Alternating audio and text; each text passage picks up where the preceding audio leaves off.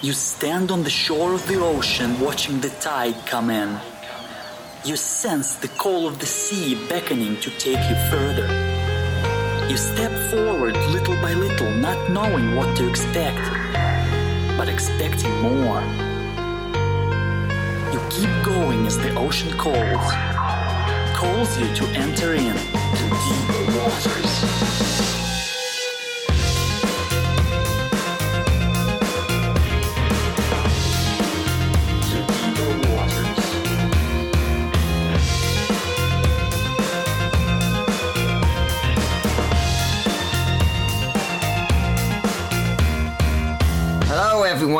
Welcome to the Deeper Waters podcast. I am Nick Peters, your host, seeking to bring you the very best in Christian scholarship and apologetics. And today's no exception. We have another marriage show today. Try to get a lot of these for February, couldn't get them in, but somehow we got them in afterwards.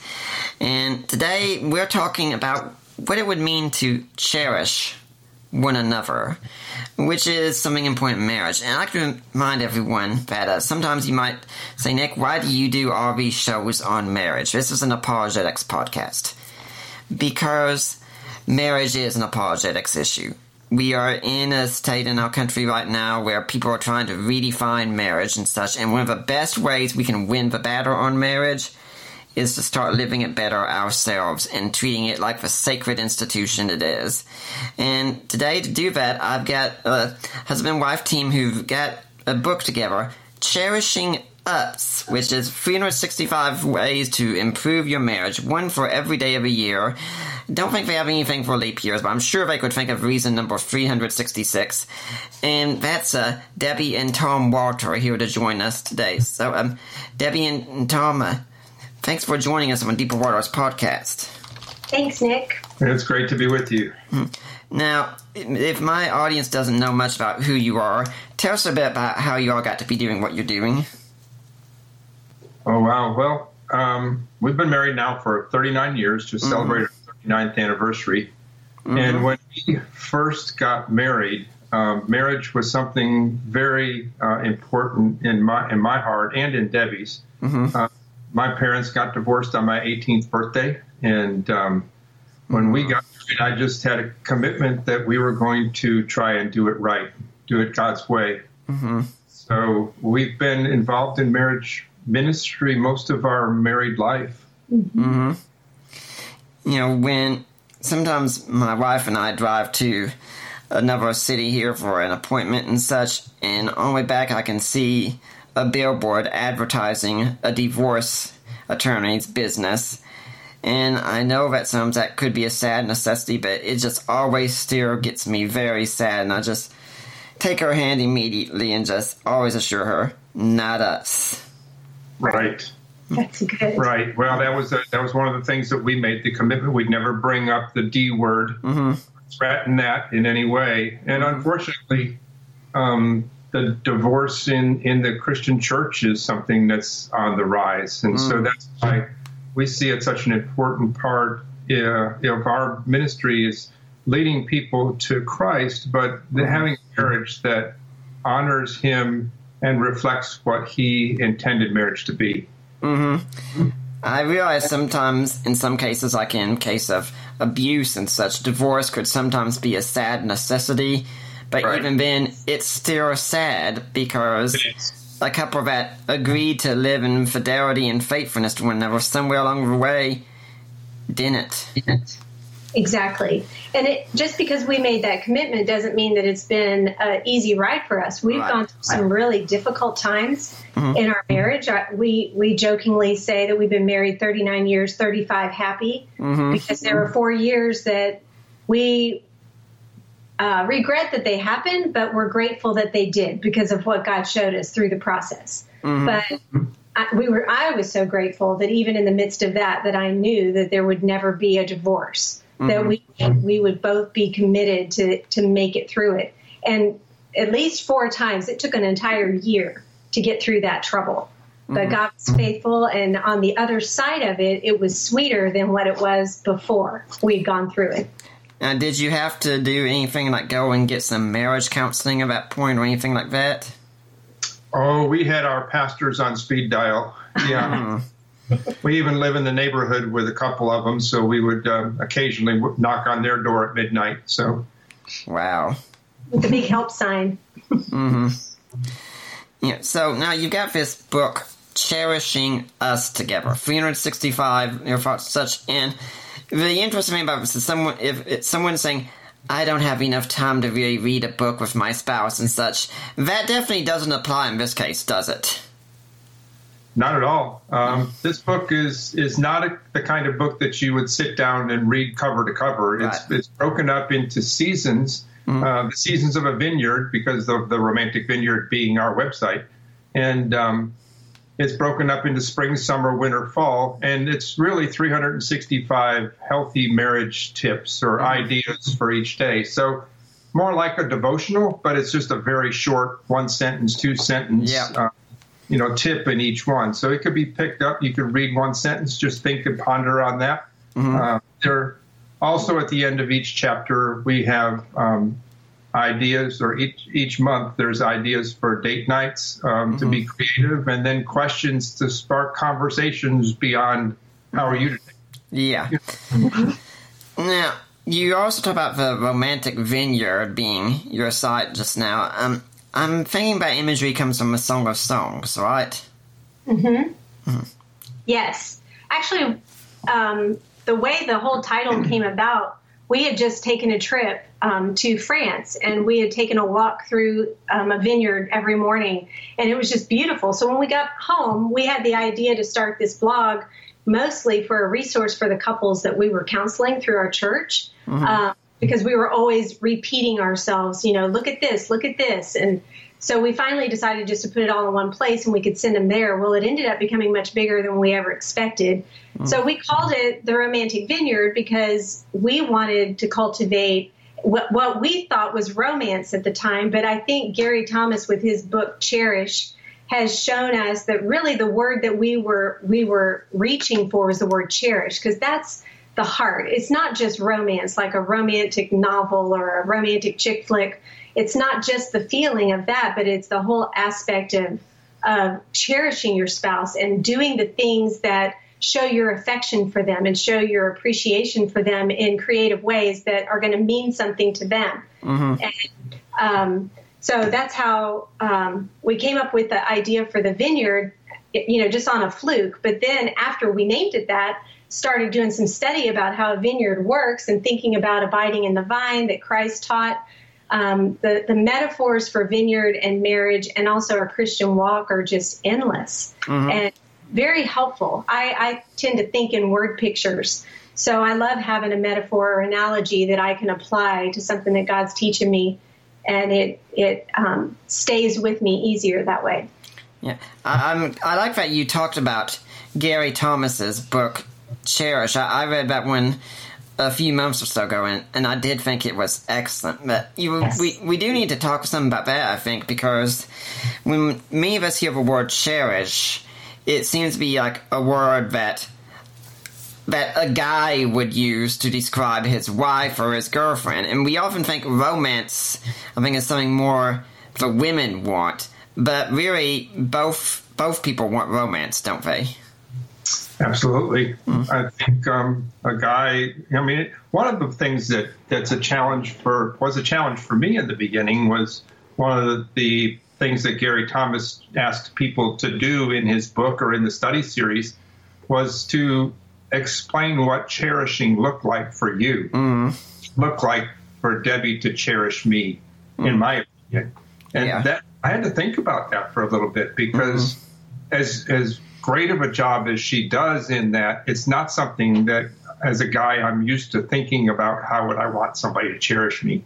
Um, but I think what it, what it really means is just, as Gary I think describes, love is more the the muscle. It's the it's the commitment. It's the sacrifice. It's the you know what we do in the covenant part of marriage and cherish mm-hmm. is more the the emotion behind it, more the thought, the heart, um, not just the as the muscle part, but as as really the being thoughtful and thinking through what what can I do to bless me today? What can I do to make her life easier? What can I do um, to let her know how, how loved she is and how cherished she is? So, Well, when I think about that, I'm thinking about uh, I'm I've been reading a book on Daniel Eight by Danny Akin on marriage now, and I won't say what the title is yet because it'd give it away. But he said, "Yeah, now, ladies, here it is for a guy. Romance is a three-letter word: sex. Right. That's it. right. yeah. Yeah, Part of it. But you know, we've we've um, done many different groups that we've had in our house and hosted couples and gone through that. And and as guys think about that, um, the sex part being something that we, we look at, it really is. Uh, it takes a lot more than just okay. Are you ready? Here we go. Yeah. It, it is more caring for one another. So it's not just a physical act, but it becomes a deep spiritual and emotional act as well. you know, I, I think if me and us men are honest, we also don't just want a physical act. We want something exciting. I did something interesting. I have a, my own men's group on Facebook for Christian men who are married, engaged, dating, or hoping to date and marry. It's called As Christ Loved the Church for all Christian men interested in it. It's guys only, exclusive. And mm-hmm. I asked this question there and in the hot, holy, and humorous community of J. Parker. Right? And right. I asked a question. Okay, guys, here's the question. I wanted only men to answer, although in the hot, holy, and humor, sometimes women answered on behalf of their husbands. Said, here's the question. You can have a woman who has an awesome body, but she has little or no passion for you whatsoever. Or you can have a woman who's just a plain Jane or something like that sorts, but she's got incredible passion. Which one do you choose? Not a single person I saw voted for body. Not a single one. No, hands down. Yeah. Because bodies change. I mean, I don't know about mm. everybody else, but mine has, Debbie's mm. has. Yeah. Um, you know, mm-hmm. and if, if we're committed to a body or a certain look, what happens when mm. you get older? What happens Yeah. when something happens to change you physically? Mm-hmm. Uh, it's deeper than that. So you're right. And there comes, I think, also uh, on um, the same note there that women tend to compare themselves with what is out there in the culture. Yeah. So we can have the tendency to think that we fall short and that when our husbands compliment us or they encourage us or they say things, we can automatically say, well, he just wants sex. He's just wanting to coax me into the bedroom and not believe what he's saying to us as a compliment. And so I have taken it on myself to believe him when he says what he says and to thank him. And I don't anymore argue with him like say, well, yeah, but what about this? What about that? Which I've heard so many wives Yeah. do that. Yeah. And, you know, we think that it's being um, helpful to our husbands, but it's not because it's basically telling them you have poor taste in women and because you're stuck with me. And, you know, that's not a message that we want to even entertain at all in our marriage. We want to trust each other. And even down to the fact that when my husband compliments me, I want to believe that what he's saying, he really believes it. As Gary says in his book, Cherish, it, it, she is my Eve. There is Yeah. no other. And after, you know, if, if, if she doesn't accept my, my love and my care for her, I'm, I'm not going to look somewhere else. She's the only one on earth for me. Yeah, and, uh, Tom, I, I think a lot of uh, a lot of women might be surprised with this, but when but Debbie talked about having this kind of struggle in the past and such just now. When we compliment our wives and they deny it or argue against it or anything like that, it really hurts us, doesn't it? Yeah. Mm-hmm. It's one of those things that I mean, there, like I said, there's there's nobody else that I'm going to give that compliment to. Mm-hmm. She needs to understand that even when she looks in the mirror, what she sees is not the same thing that I see. Yep. Debbie, my wife and I met with a friend of hers today who said that uh, when women go out and try and beautify themselves and things of that sort and such, they're really doing it for other women instead. They're, they're wanting to be seen in a glorified way by other women. Would you agree with that? I think there's definitely a temptation for that. Yes. Yeah. Uh, I would not say that that's a healthy way to think because Mm-hmm. num- number one, comparing ourselves with anyone else is going to do one of two things. It's going to make us feel worse about ourselves, which is going to be Mm-hmm. a, a form of pride because, you know, when you're when you you have really really low self esteem, you know, you're you're craving attention from other people Yeah. and you're not getting it. So it's still a self focus. Or I can compare myself with someone else and think I look much better than that person does. So all you're doing is feeding your pride. Yep. So um, that's a that's one of those thoughts we need to take captive and realize that we're doing that for our husbands Yeah. because we want we want them to say wow. That's kind of my goal with Tom. I like to make him say wow. And she does that. And she does a job of it, but she also I she doesn't believe me, but I can't tell when she's wearing makeup and not wearing it. It's- I think she's just as beautiful. So Yeah, I, Tom, I'm right there with you. Allie likes to wear makeup a lot of times, and I'm thinking, what's the point? You look great without it. And then the sad thing is, say, she says is, um, I can't kiss you right now. I, I just put on some lipstick. I mean, seriously? that's Ser- the way then. Yeah. yeah, yeah. Now- Now, Debbie, let, let's see that there, could be a kind of bit of a fine line because you know we just talked about the whole thing about awesome passion beats awesome body any day, but that also at the same time it doesn't mean the body doesn't matter at all. The wife shouldn't just say, "Well, if all he cares about is passion, I'm just going to let myself go and do whatever." Exactly. And there's some women that do that. Um, You know, and I I don't think that's healthy either because we're stewards of the body that God's given us. So, mm-hmm. you know, our motivation needs to be that we want to be as healthy and as strong as we can be so that we can be equipped and ready to do the things God's called us to do mm-hmm. and to be able to keep up with our spouse and and bless them physically. So, mm-hmm. um, you know, there's there's lots of motivation. I think with every good thing, there's a counterfeit that the enemy puts out there to try to distort it or to contaminate it. So we've got to be on guard. I mean, there's not any area in our life or in our marriage that is not open to that same um, counterfeit from the enemy. So, De- Debbie, we just talked some about romance also, and we said for men, romance is a three letter word, sex. What is it to a woman, though, exactly? Well, I think romance is um, something that couples share between each other, and it's different for all couples. What's romantic to one couple won't be Yeah. to another. Um, and and my husband has adapted to my romantic gestures towards him. I love creative dates. I love coming up with new ideas. Sometimes they're really, really stupid, and we don't find out till we try it, and then we end up laughing our heads off for a long time. Sometimes they turn out to be really great. Um, but the but the thing is to always try to do new things, find new ways to express your love to each other through date night activities. Um, we're currently in the midst of a challenge this this year. We're doing alphabet dates where each of us take a, a letter a month and we plan a date around that letter. And so we kind of we want we just became empty nesters. Our last daughter got married in January, and so we decided we needed to have some fun in our marriage because More fun. yeah, more fun. Because Yeah. I'm tempted to be sad because my kids have all moved away. So I'm thinking I need to really throw myself more into our marriage and planning fun for us. So I'm not tempted to just be sad. Yeah. And Tom, have you changed the locks yet? Have I changed what? Have you changed the locks yet?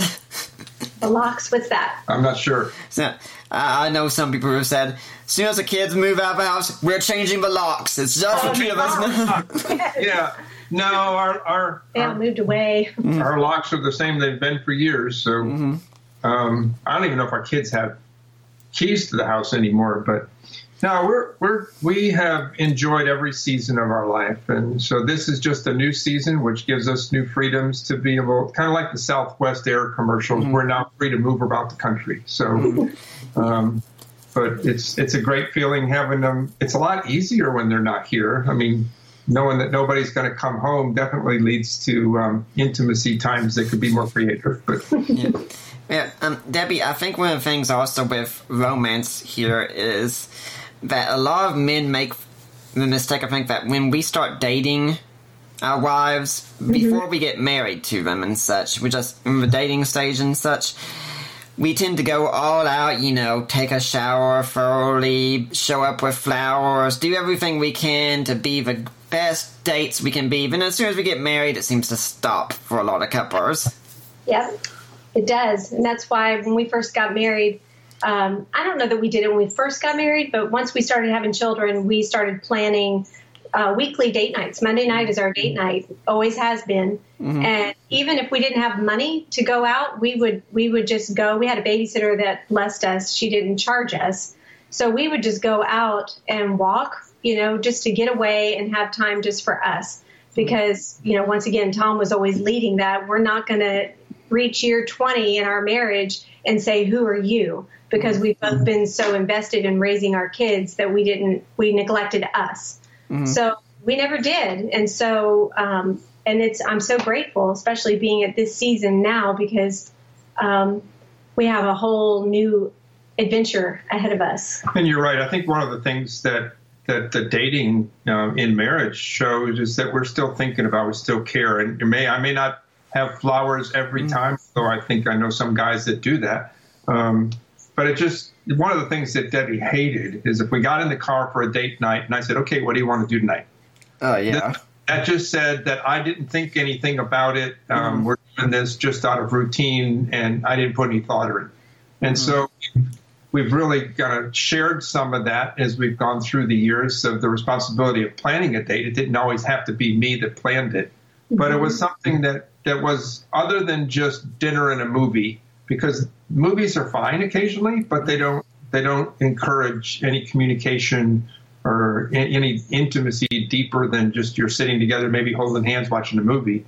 So we would try different things um, that got us out, got us talking.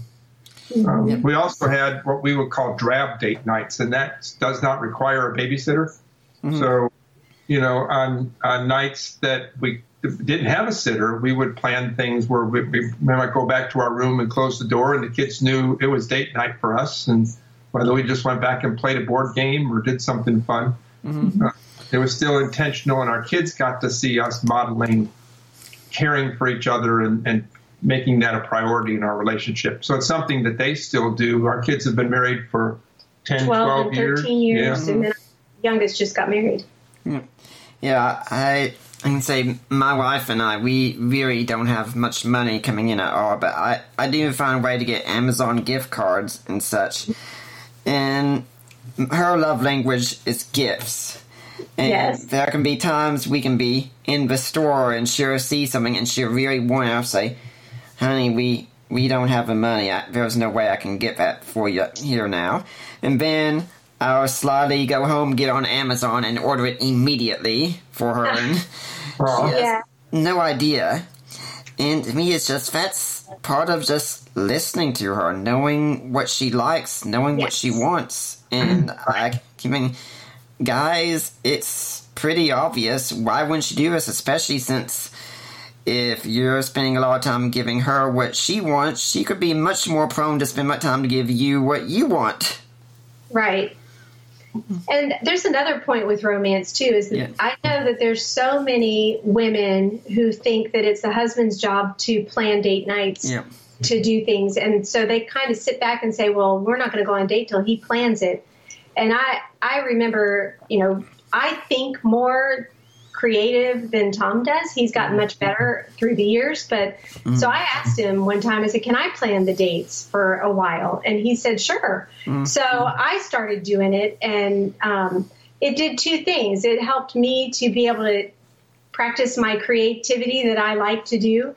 And then also it took it off the off of him and it gave me a way of romancing him and um, in a way that was special. So you know, I, I, I don't like that myth that women sit back and wait for the husband to do it. Yes, the husband does need to plan things from time to time, but it, it's both both of you pursuing each other and planning surprises. Yeah, I, I, think we can definitely say it goes the other way of this, that usually when it comes to the bedroom, men are most often the initiators, but I know I, as a man, and many other men, absolutely love it when our wives initiate and make the first move. Right. Right. right. Mm-hmm. So that's something that um, again, as we as we continue to see romance or, Mm-hmm. or cherishing as something that's not just one sided, Yeah. and we learn really communication a lot a lot of having a successful if you want to say um, sex life really comes down in my opinion is a key in communication learning how to talk if you're learning how to communicate if you're learning how to resolve conflicts if you're able to say what you like and don't like and you're able to honor and, and cherish each other's wishes that way then that part of the relationship um, really gets a lot better. Right. Yeah, because if, if I'm correct on what I understand about women the most, it's that uh, too often a guy could come home from work, pretty much say nothing to his wife, ask for dinner, put his feet up on the footstool, t- get the remote, turn on the TV, and be quiet, and then all of a sudden he somehow expects his wife's going to be feeling frisky in the evening. It doesn't really work that way, does it? No, but on the other hand, Nick, there's there's times when those roles reverse, and Yeah. women is the woman is the one with the higher libido, and Yep. and the guy um, just doesn't see that is not as, as important. Um, I don't understand that, but I know guys that are like that, and and it's really a challenge for the women too. So mm-hmm. it really has to be something that we look at that part of our relationship as something that's mutual and something that we're both pursuing because we're really thinking about the other person, not mm-hmm. ourselves.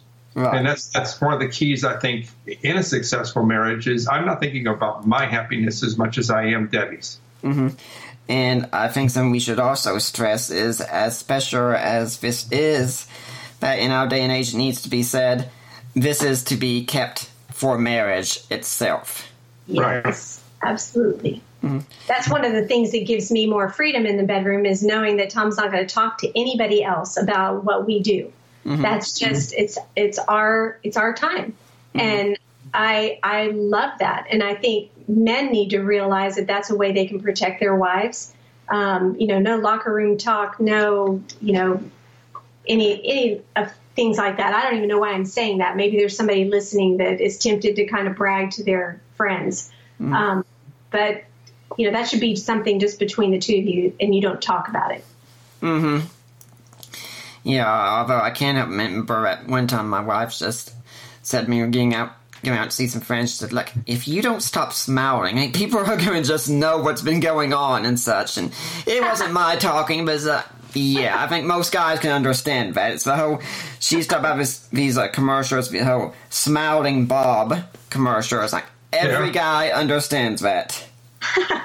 That's okay. Yeah, it's okay. The smile doesn't doesn't betray trust. Mm-hmm. Now, we also need to stress that we're talking about Christian marriages. What difference does it make that you're a Christian marriage than without? I mean, how does that affect things? Well, what I emphasize a, lot on the blog on our website is um, that it's our privilege to be the one relationship on earth that that mirrors Christ's love for the church. So when the world looks at our marriage, they should see a reflection of how much God loves them. And so with that mindset, as Christian marriages, we have we're not just committed to each other, we have a responsibility to God. And there's there's a holy reverence along with that, and uh, it, it's very sobering to realize that it's it's our pri- not only our duty but our privilege to be able to glorify God in the way that we love our spouse. That it's the one relationship that makes him smile. It gives him so much pleasure to know that we can enjoy each other um, as Christ has loved the church and gave himself up for her, and the wife also responding um, with total trust and, and affection. I think too of the scripture that says we love because he first loved us. That was on our invitation. And um, to understand the love of God, to understand how he loves us and the sacrifices that he made, even as we're um, celebrating Easter tomorrow and um, his resurrection and his death on the cross and what, what that really meant to means to us as a Christian, that that love was personified on the cross and it was meant towards us. And so I, I think to understand God's love for me helps me to know how to love Debbie. I know she asked me a question when we were on a date one night. How do I see my relationship with God right now on a scale of one to 10? And I said, wow, um, I don't know, maybe a six. And as soon as I said that, I sensed God interrupt my thoughts and just say, really, I see it as a 10 because mm-hmm. I can't love you anymore. And I just fell to the floor there at the restaurant, um, realizing the love of God towards me, and then the privilege I have of sharing that with my wife. Mm-hmm. I think the world misses a lot of that. Those who are not Christians, mm-hmm. Christian to be a Christian is just a set of rules and a set of duties and a set of things that they have to make themselves get better before they can be a Christian if they even wanted to. Mm-hmm. And, and what it is is God's love towards me teaches me how to love Debbie. Mm-hmm. Mm-hmm. Yeah. And for those listening, if you're worrying about the resurrection, since we have Easter Sunday coming up tomorrow, as of the time we're recording this, by the time you you hear this, it won't be it'll be after Easter, but.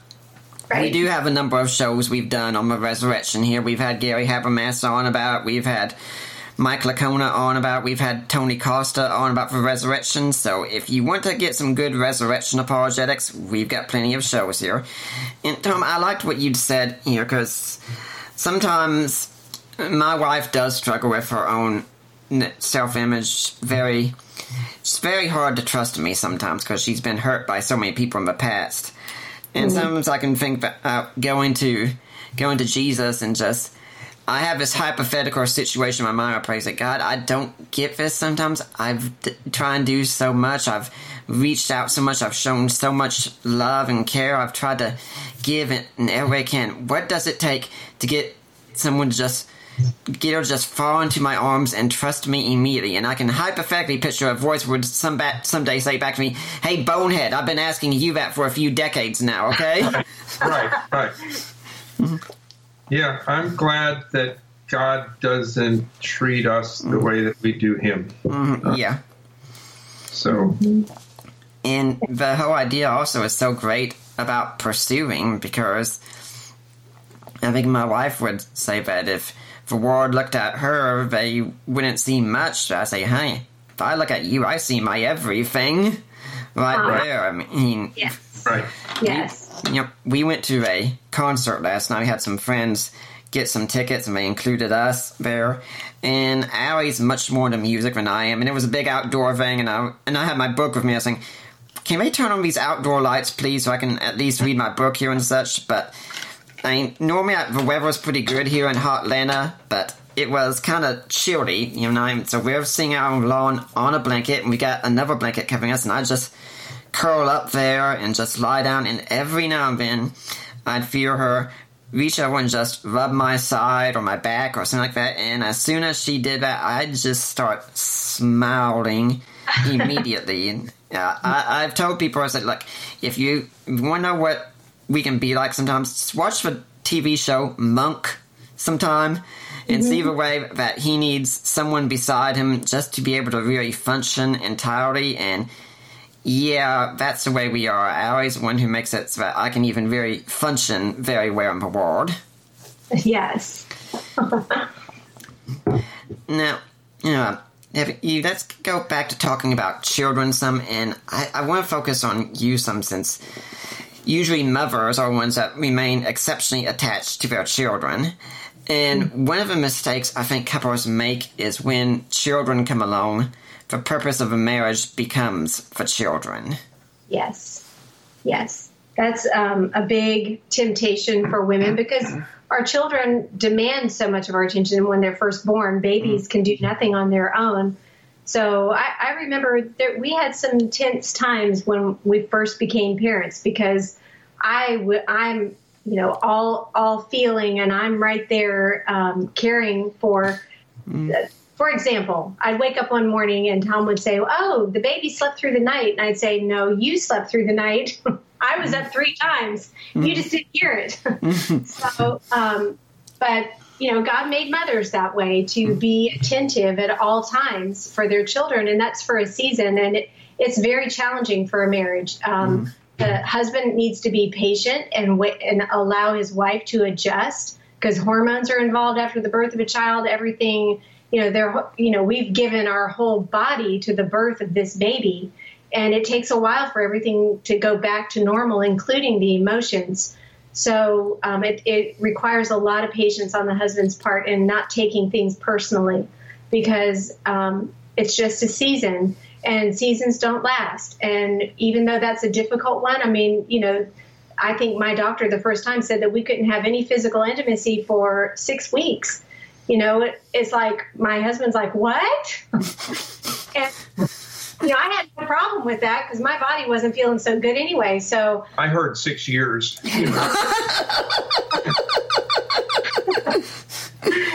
yes, so it was not a fun. That part was not fun, um, but we were lacking a lot of sleep, um, so that helped. You know, to not necessarily be looking for it, but. Um, all of those things help to grow us up and to teach us that life does not revolve around our wants and our needs necessarily. When you have a baby, mm-hmm. that's the best way to learn that. You have to, you both have to lay down your lives for the good of your baby. Mm-hmm. And then when mm-hmm. you get, and you think that's hard, and then you get the second one to come along, and then, then you've got the fighting, the sibling fighting, and all of that. So it's it's a challenge. Um, no easy way. You need the grace of God when you're walking through those seasons because it's different for everybody. Some people can just sail through it and have no real difficulty. They just seem like they were born to be parents and they know how to love each other and love their kids and balance it. And then there's other people that um, I've, I've known women who struggle to connect with their children. And so, it, you know, you can't stereotype people. Everybody's story is different. Yeah. But everybody's story, if they yield to the, the lordship and will of God, will glorify Him in the end because He's writing His story in our lives um, to be a testimony that we can share with other people of what God has done for us. Um, so, parenting is hard, absolutely. It's probably the, the most difficult thing you'll face. I think what it meant for me is, you know, I knew now I had to share Debbie with somebody else. As little as that person was, um, it was, but it was it was a great time for me too. I love being a dad, uh, but I I knew anything I can do to help Debbie in her day. Um, make it easier for her would also put her in a place where she can relax and and be able to enjoy times of romance um, after the six years. I mean, six weeks that, that he said. But but if you go beyond that, I mean, each each season changes, and I um, I, I think one of the important things that we tried to make as a priority is continuing to date, continuing to romance one another, cherish one another, even when small children were around. Because I wanted my children, as they grew up, to know that mom and dad love each other, Yeah. and yeah, I, I want them to see that in action. And I also know that many people that pour their lives into their children and neglect their relationship, when their children grow up, get married, and move out, they look at each other and go, "Who are you?" Yeah. Uh, and we we made a commitment for that not to happen. Mm-hmm. It's Yeah. it's every season is different though. I I make a reference. Um, to I've been married for 39 years, but to five different women, Mm. but only one marriage. Mm-hmm. Um, and what I mean by that is every season, my wife changes. When there's when there's when we first got married, she was one person. When she was a mom of three small children in the home, she became something else. You know, as she went through times with teenagers and the impact that that put and the stresses that that put on her, she became somebody different. Each one I had to learn how to love and what made her feel special or what made her feel cared for. Then you go through the menopause season and other times, and I, God I, help you. I, I would come home and, and open the door and kind of crack the door a little peek in and go, Debbie, Towanda. You know, I didn't know who was going to be home. You know, he which, renamed my alter ego during which, that which season. woman? Fried green tomatoes. Yep, Yes. Yeah. Yeah. Yeah. I, I think that same thing can happen with women also, because the joke is made around here. It says, And I said, Yep, I married a nice, good Christian boy. Or so I thought until I got married, and then something changed at that point. Right, right. I mean, we as we as men change too. Mm-hmm. Yeah. Um, but Debbie, I do want to about something you said that you said that a husband needs to be patient in that time when this change is going on, but at the same time, that doesn't give a wife a license to say, "Yeah, you need to be patient. I'm changing here, so just suck up and deal with it." Right. Exactly. And you can't you can't just you know just because you're thinking it doesn't mean you should say it. Yeah. Uh, you know, you as much as he has to be patient, you need to have self control and love your and try to understand what your husband's going through and love them through it. Uh, it's not easy. I mean, we're both we're two sinners that fell in love, and then God brings us together, and you you do this life thing with um, and sanctification, where God is changing you from the inside out and using each other as sandpaper, you know, against each other sometimes, and it's not fun. Um, that's why our focus needs to be on the Lord and loving Him primary above all. We can't make an idol out of our spouse, which I think um, you can do that, especially when you're focusing a lot on cherish and romance. If that's your only emphasis, that you want to have a, a strong marriage for your own enjoyment, then um, it's not going to work. It's, um, I mean, it might work temporarily here, but you know, we have a more eternal perspective for our marriage. We want it to be something that um, the way we love each other will count for eternity, um, because we're we're loving our spouse the way Christ has loved us, and I believe that that is accounted to us, you know, as as righteousness. You know, the Bible says that when we am I saying that right? Mm-hmm. That always makes me nervous when I'm saying something on the cuff, but you have to check the reference. Yeah, um, I I do think that it's tempting to make a spouse into an idol, but at the same time, I think we should probably become pretty darn close, at least, though, so that, that the world know that. Uh, I, I tell people, you know, I tell guys, you know, Jesus comes first, but you are Yes. number two on the list right there. Absolutely. Yes. Yes, yes. And and we love we love um, pursuing the Lord, and we do that together. Now in this season, we're able to sit on the couch and in the morning we have our quiet time together. We're both reading the same um, sections of Scripture, and then we talk about it. But um, it's not. Um, you know, it's it's a privilege to be able to do that in this season. We've we've not done this before. It's, we love it. Now, what about when those hard times do come? So you talk about how you had you've been married for so long, but thirty-five of those years, when you said were happily, four of them not so happily. In every marriage, some rain falls. What do you do when the rain comes?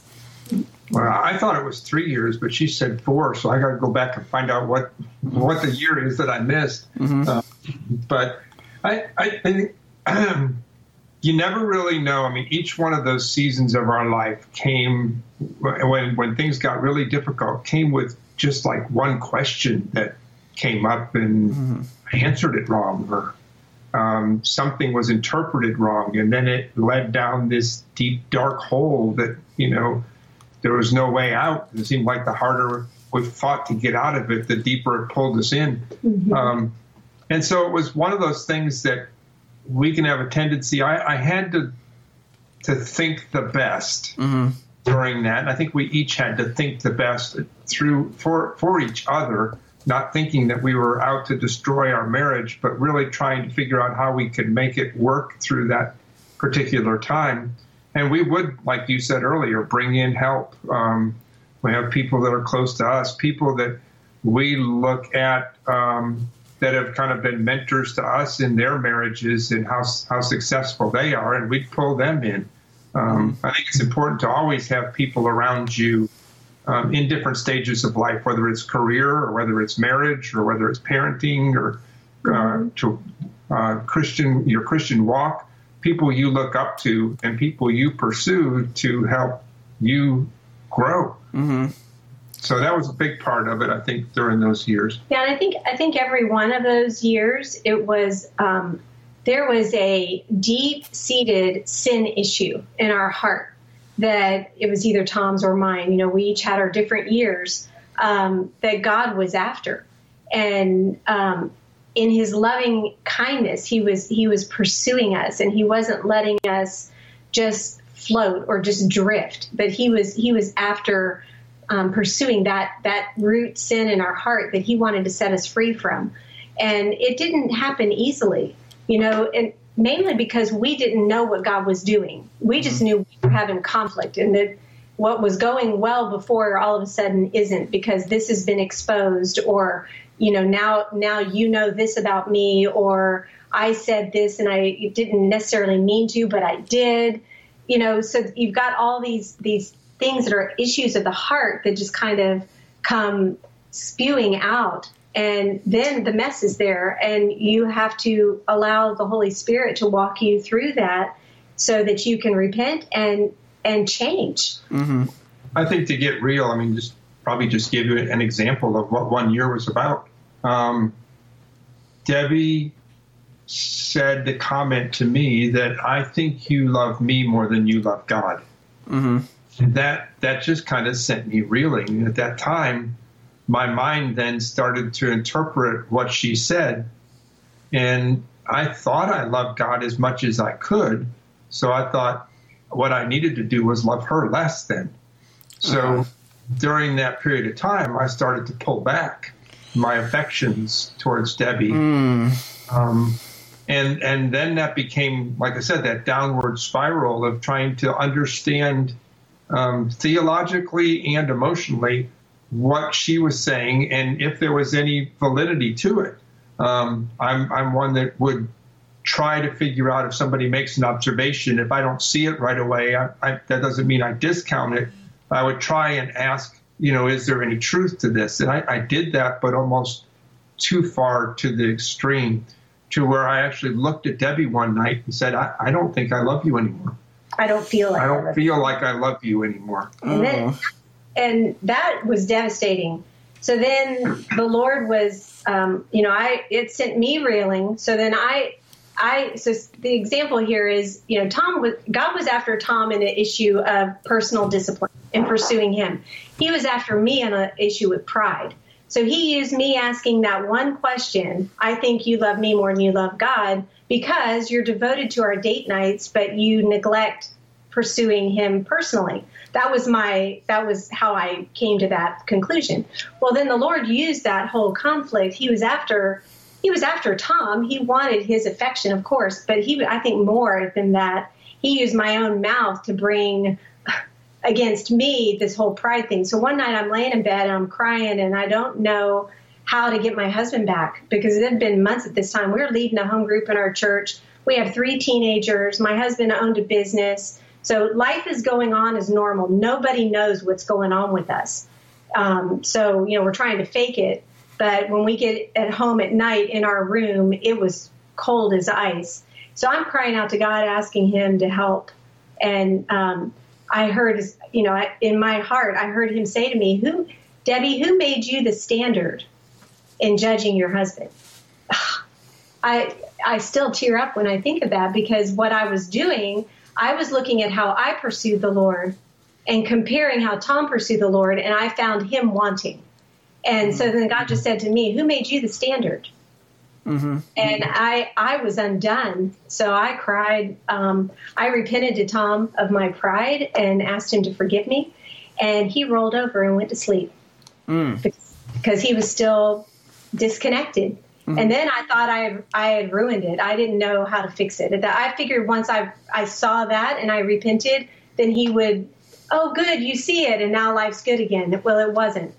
But we made it out of that conflict. We Um, did. We still was- love each other. It was Um, about three or four months, but we made it out finally. now I love God and I love her. Um, You love and I'm confident in both of those loves. Yes. Um, so it was something we both learned. I learned that I could love him more than I did. Um, and at the same time, you know, Debbie had her own things that Lord was showing her. So yeah. You know, Tom, I couldn't help but when, think when you said that about how C.S. Lewis said, we can never love one thing too much. We just love something greater too little. that's right.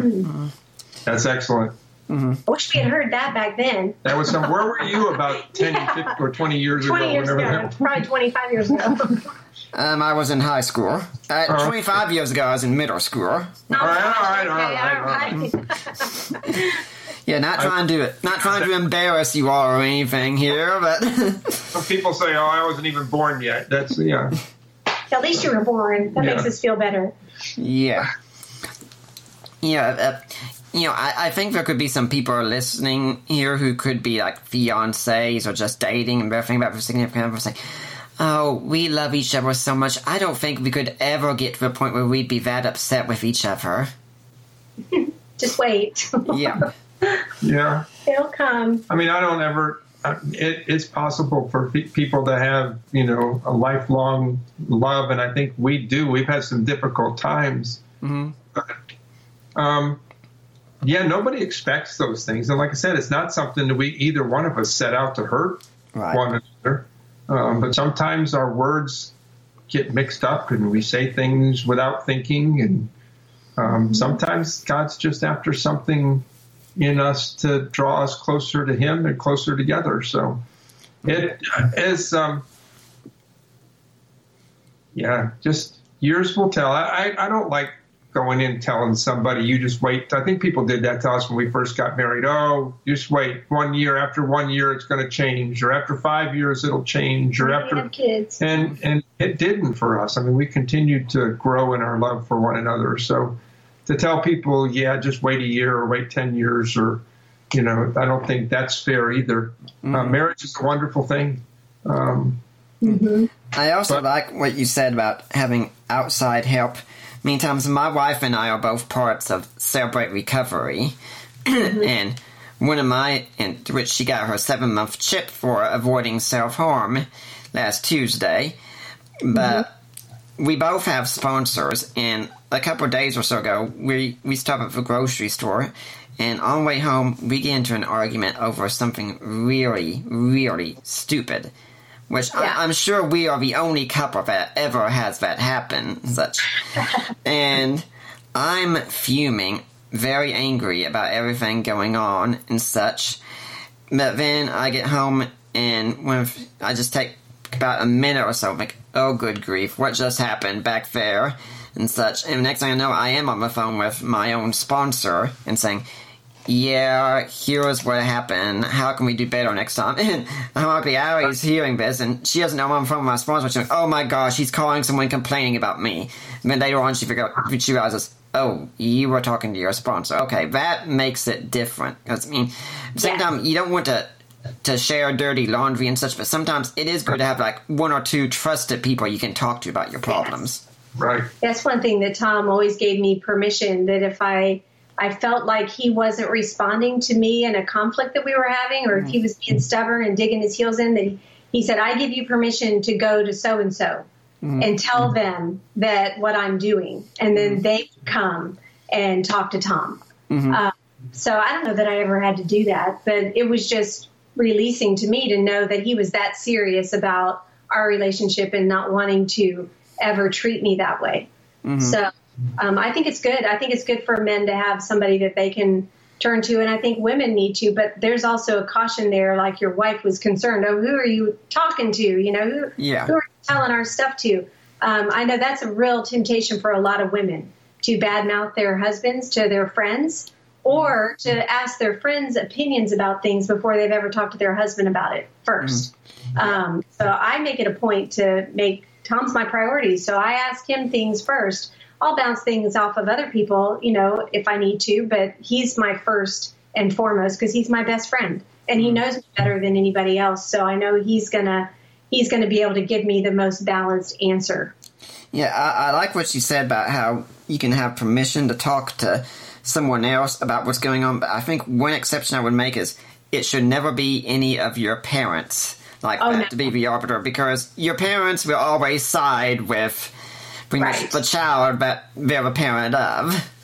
Exactly. And I don't I don't know that we ever talked to our parents about each other because I did I knew that if I went to my mom that she would she would defend me, but then she would also have an issue with Tom. She'd be mad at him. And then I, I didn't want that either. So, you know, it, it's not good that that leaving and cleaving in the Bible is for a reason. Um, it, it, your, the health of your marriage depends on you being able to cut that tie quickly. Not that you don't love your parents and you still ask their advice about things, Yeah. but when it comes to your um, marriage relationship, unless you both agree. Now, we know in our church, we've got some parents who are, are, are great friends now with their married children, and they choose no one else to go to to counsel with. They, they want their parents, you know, um, input on certain issues. And so, you know, it, again, you can't standardize everybody and say it's this way across the board. But as a rule, norm, you know, you would want to, Good to have somebody else. yeah, it's Unless your parents can like show that they can be very objective about both of you. So it's a, so if, Right. for instance, if it's me that's a problem, and we end up talking to my parents, my parents need to be able to look at me and say, "Hey, Nick, you're being an idiot right here." Okay? Right. Yes. Mm-hmm. They might take her side. Yeah. and at the same time, I, I like what she said about leaving and cleave as well because for the parents listening, they need to realize that's going to happen Right. with marriage and such. I know it was extremely hard on my mother, for instance, when I was getting married, because, hey, I was her baby all her life and such. And then all of a sudden, here comes this other woman in my life, and lo and behold, she's being number one, and that is a huge change. Now- Yes. Now, Debbie, you've been through something like this. What advice would you say to mothers who might who don't know how to handle this. You were saying, I used to be my kid's, my son's number one. What's happened here? Right. Well, I I think because marriage is such a important uh, thing to us, and we we live and breathe it. I think when our kids got married, I knew very well that my role was coming to an end as far as um, being the number one woman in my son's life. Um, and I, you know, in the process through the engagement and going through all of that, there was a dying to my attachment. But I found great joy in seeing how much he loved his new wife. Yeah. And it helps that I absolutely adore her. I mean, she's. Um, and then my, my son said, She reminds me of you, mom. It's like, Oh my, okay. How can I thank you? You know, because I she's great. I just love her. And so I think that helps. And I also have I have an awesome daughter in law. I know there's some Yep. some guys that marry women whose their their fiance has an issue with his you know, there could be jealousy, there could be, you know, personality conflicts. Um, that's hard. That's difficult. And I, I think the the husband in that case needs to support his wife. Yeah. Uh, And unless she's acting sinfully, you know, you can't, again, you can't say across the board. It, every situation's different. But um, I think that it, it's definitely hard to realize on that wedding day that when you're walking them down the aisle, that it's going to be different from here on out that this and it hit us the most with our first daughter when she got married because then all of a sudden we have this other person that we don't know that well that's going to be at all of our holidays all of our events everything and now and he's going to become like a son to me but right now i don't know him that well. So that's it's it's weird but we we pursued all of our kids um, spouses like they're our own kids and tell them that, that we're going to treat them as if they're our own kids and we love them because we've prayed for them since our kids were little. yep. So it's like they've been a part of our heart. We just didn't have a name or a face to them yet. I, know my in-laws see me that way. Sometimes it's, I actually go on Facebook and I can see my mother-in-law's post because my dad, my father-in-law wasn't on Facebook when we were dating and married, and I can go back to the engagement period and things like that and see what she was saying about us and. Yeah, this is really good to see and such. Yes. And my my own parents do treat Allie like they're like she's their own daughter and such. At the same time, there, there was one time though that my we lived next door to my parents for a while, and my mother came over, and she did say something very negative about Allie there, and I certainly didn't like it, and I just said to her, thing I said, Mother, This is my wife. This is a woman I love, and you are not going to come into my house and speak about her that way. Just That's good. laid it That's- down, because I mean, Yeah, that's the way it needs to be because it's it's impossible for a daughter-in-law to confront her mother-in-law without it becoming, you know, an all-out battle. So, but if the if the husband steps in and defends his wife, but of course with love to his mom, yeah. uh, then it's going to stick for the most part, unless you know the mother-in-law is just un- very unreasonable. Um, I can say for now, though, one of the greatest joys I do see is when my wife does talk to her mother-in-law on the phone and they get along great. I, I love seeing that. yes, Right. yes. I'd like to remind everyone at this point, you're listening to the Deeper Waters podcast. We got Debbie and Tom Walter on there. The authors of the book Cherishing Us. If you're here next week, now next month, as you know, is Autism Awareness Month.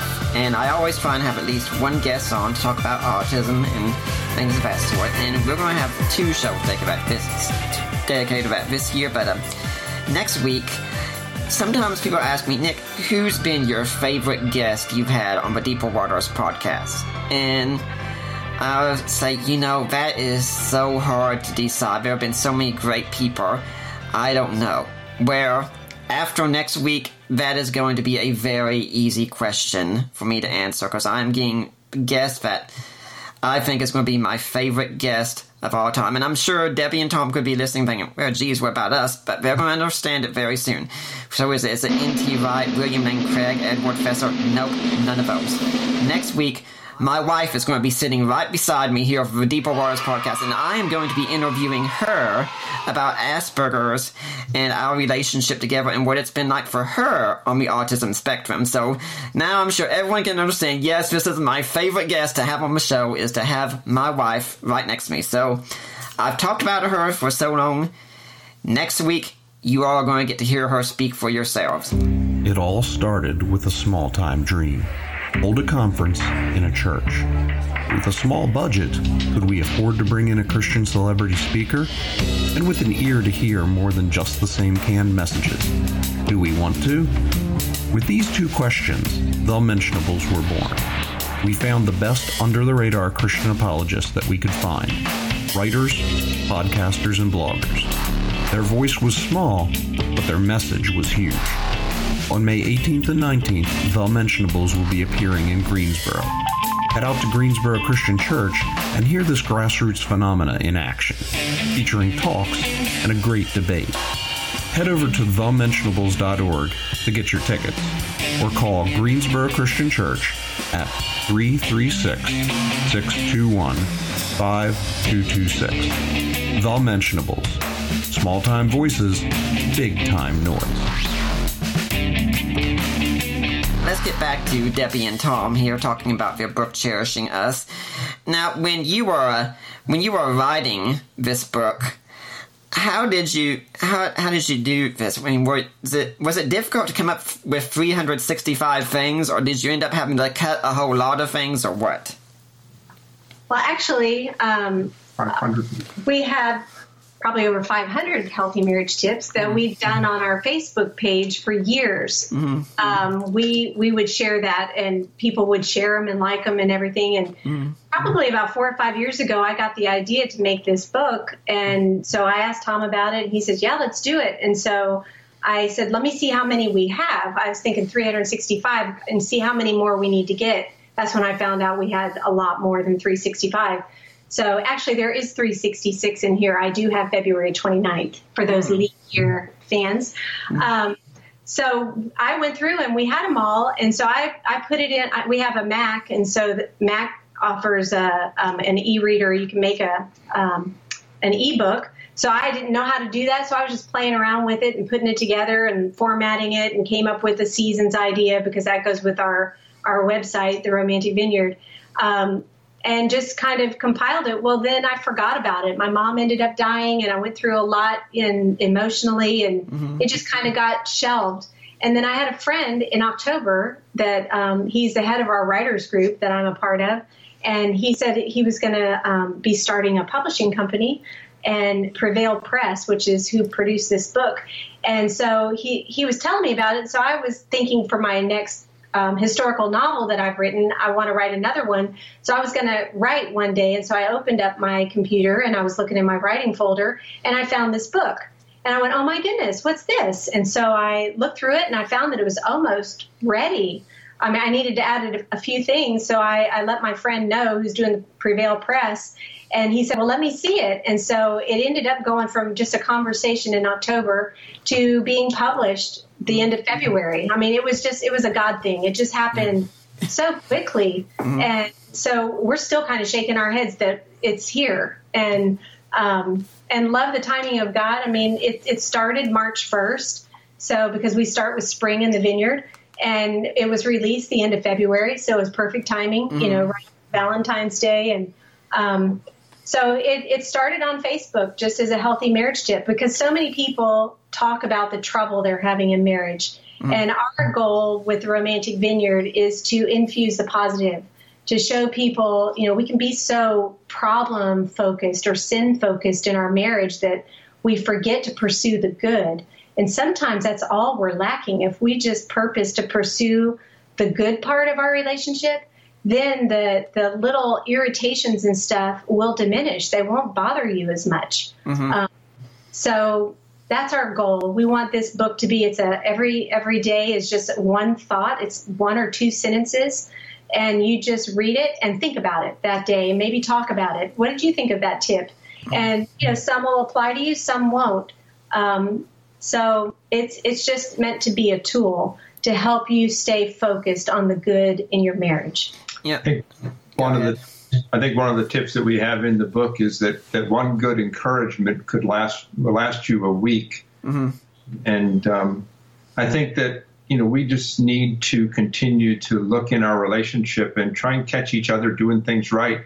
I'm, I'm a troubleshooter. I'm a problem solver, and it's real easy for me to just focus on things that aren't correct or things that are broken. Try and fix them and instead, I in in my relationships, I need to find people doing things good, whether it was with our, with Debbie and me or with my children. I needed to be focused on encouragement 80% of the time and only correcting 20% of the things rather than having that flip flop. Mm-hmm. Yeah, I think sometimes, Tom, that's a mistake we men often make because when our wives have some sort of problem, we want to jump in and say, okay, let's fix it, let's fix it.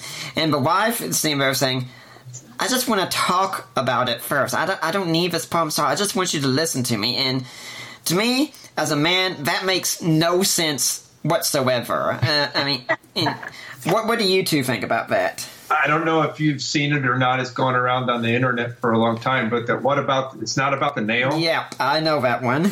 and, and, that's kind of that that community. I just want you to listen to me. I just want you to hear.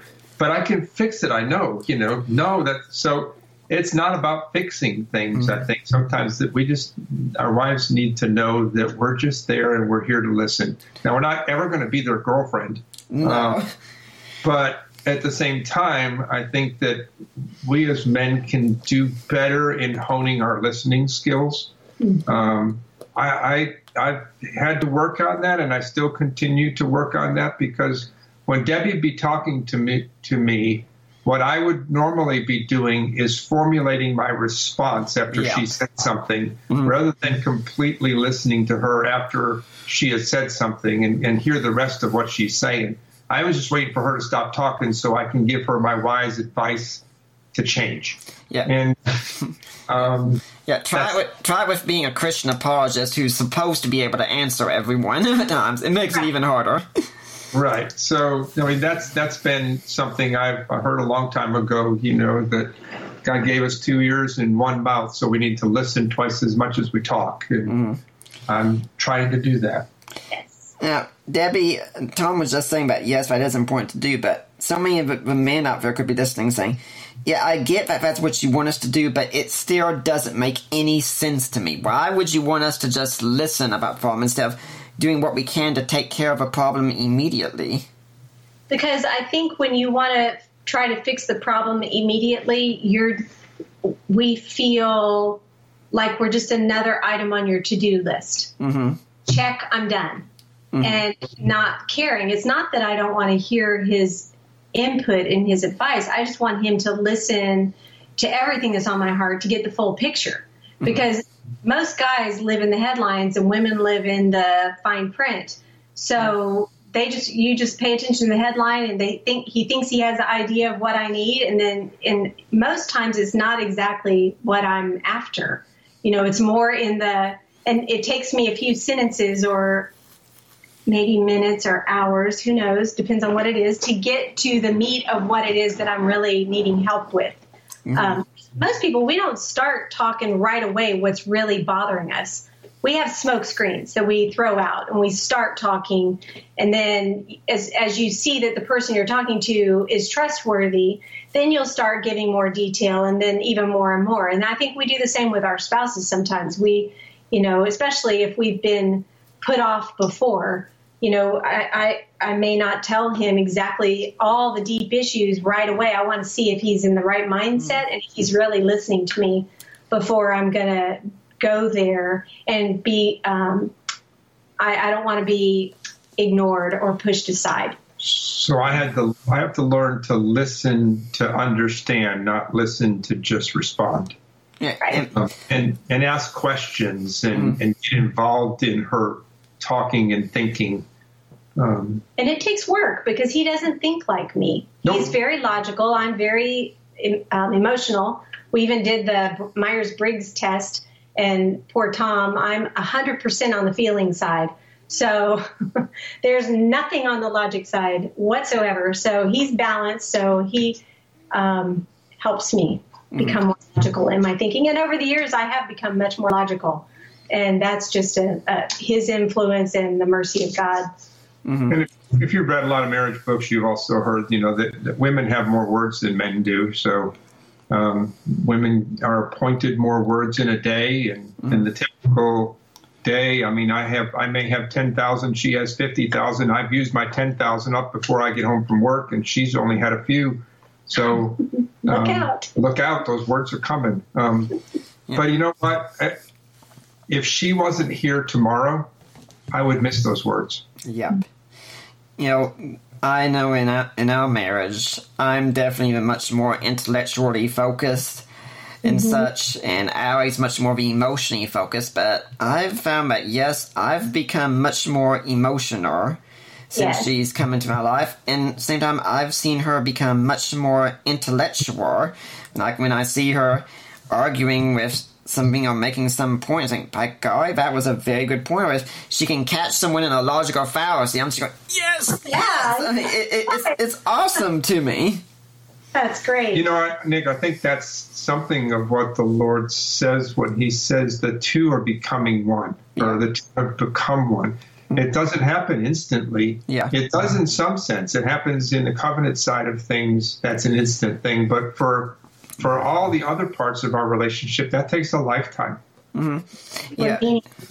I mean, for me, the way I see it is I, I've told people getting married is one of the greatest routes to sanctification because if I wind up being a jerk, I mean, I'm not the only one affected. I see someone who I love very much who is directly affected by me being a jerk. I'm like, oh gosh, I gotta stop that. And then at the same time, I'm thinking, I have called my wife a princess ever since we started dating, and that name has stuck.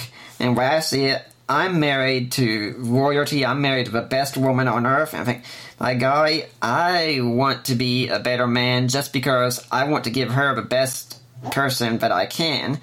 And not right. just the best person I can, the best me that I can. I mean, sometimes yes, that's excellent. Sometimes my wife will think, well, I, I just think sometimes someone could do better. I said, honey, no one can do better at being you than you. And I want you, not some abstract, you are the one I want. And so with sanctification, I look and say, I want to be a better person because I've been given a great gift and I want to be so grateful to it and live my life knowing that this is a gift. you know, right. so me and my friend, some of my friends who are still single, I just someone say them, if you knew how awesome marriage is and such, you might be pushing for it a lot more. I mean, not all of them will get married, but sometimes I would say, yeah, you, you really don't know what you're missing here.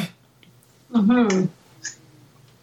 Well, the world's doing a lot today to try and redefine marriage and what it looks like. Mm-hmm. Um, to minimize the the importance, the the sanctity of it. Um, so that's why I appreciate things you're doing in in, in your in ministry and, and the things that we're trying to do as well with the Romantic Vineyard. Mm-hmm. Keep that uh, priority of marriage a focus um, and how God sees marriage a focus. Mm-hmm. Yeah, and Debbie, I like something you said about the stuff in your books that not all of it will apply to every couple because some couples are different. Because one thought that came to my mind is let's suppose it's around January here in mm-hmm. our marriage, and it's this event called Super Bowl Sunday coming up. Yes. There will be one person here who is thoroughly, thoroughly excited about it, wanting to watch the TV, see who wins the game, and such.